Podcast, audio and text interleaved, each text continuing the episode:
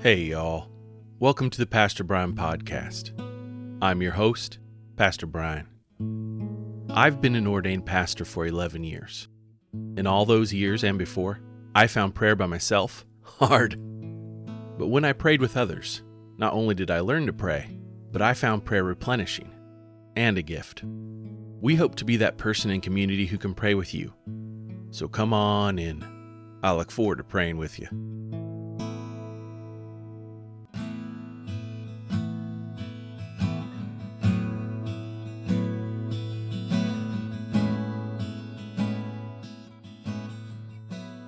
We will begin with a prayer from the 1979 Book of Common Prayer. Grant us, O Lord, to trust in you with all our hearts, for, as you always resist the proud who confide in their own strength, so you never forsake those who make their boast of your mercy. Through Jesus Christ our Lord, who lives and reigns with you in the Holy Spirit, one God, now and forever. Amen. We have a special guest today in our reader. Luann Jones.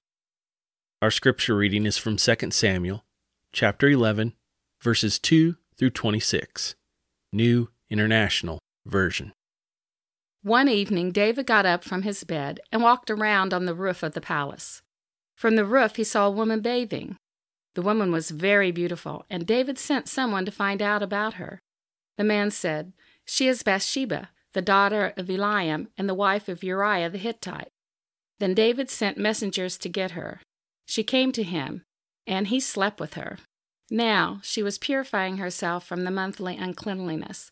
Then she went back home. The woman conceived and sent word to David, saying, I am pregnant. So David sent this word to Joab Send me Uriah the Hittite.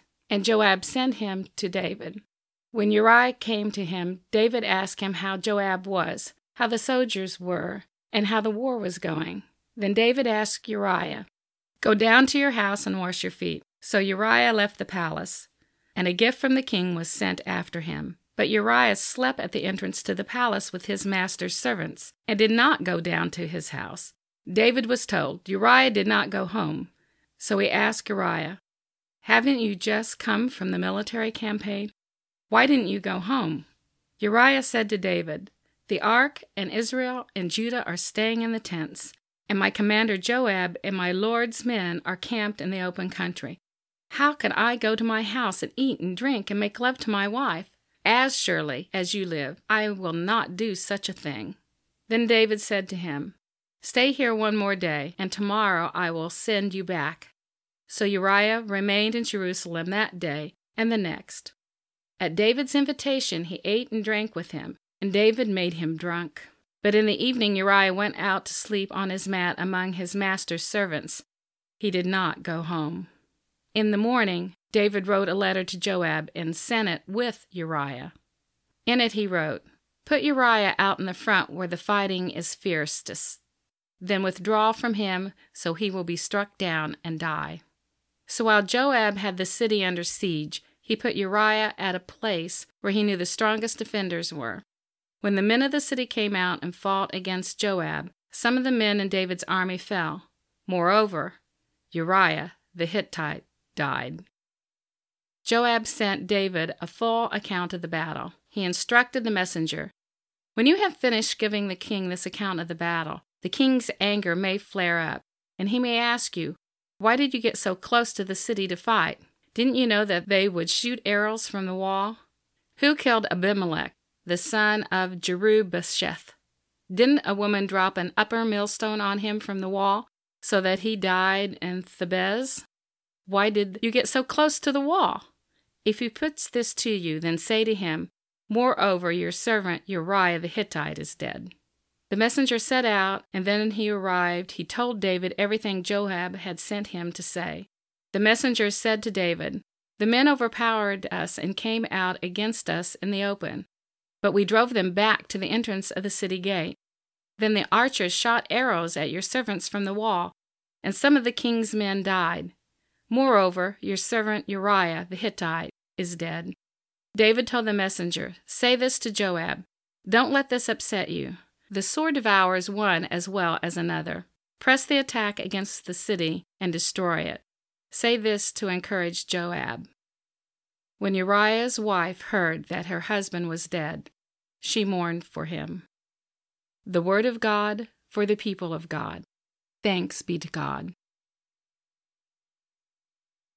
Now we will go into a time of led prayer. It is called a litany.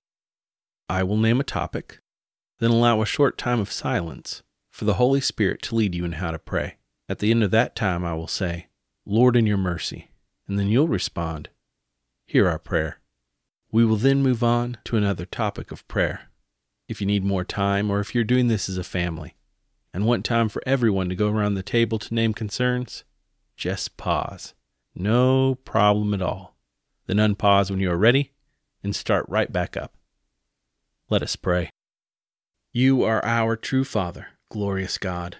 So we come before you as your children, bringing praise to you and seeking your guidance. So we pray to you, remembering the ways you blessed all around us.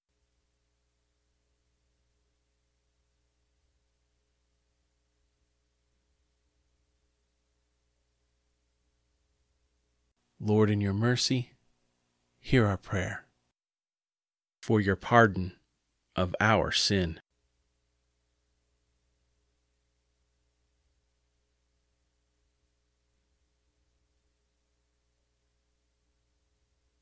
Lord, in your mercy, hear our prayer.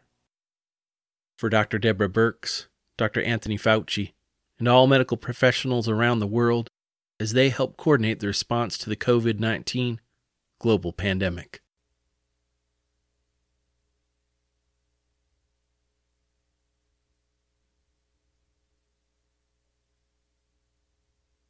Lord, in your mercy, hear our prayer for those who've had their lives destroyed in the devastation of Hurricane Laura in America's Gulf Coast.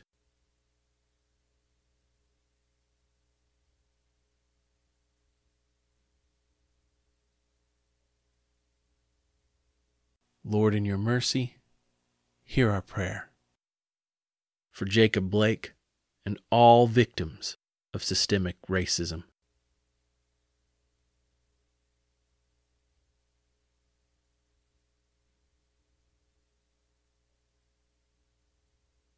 Lord, in your mercy, hear our prayer. For peace during our waking hours and rest at the end of our day.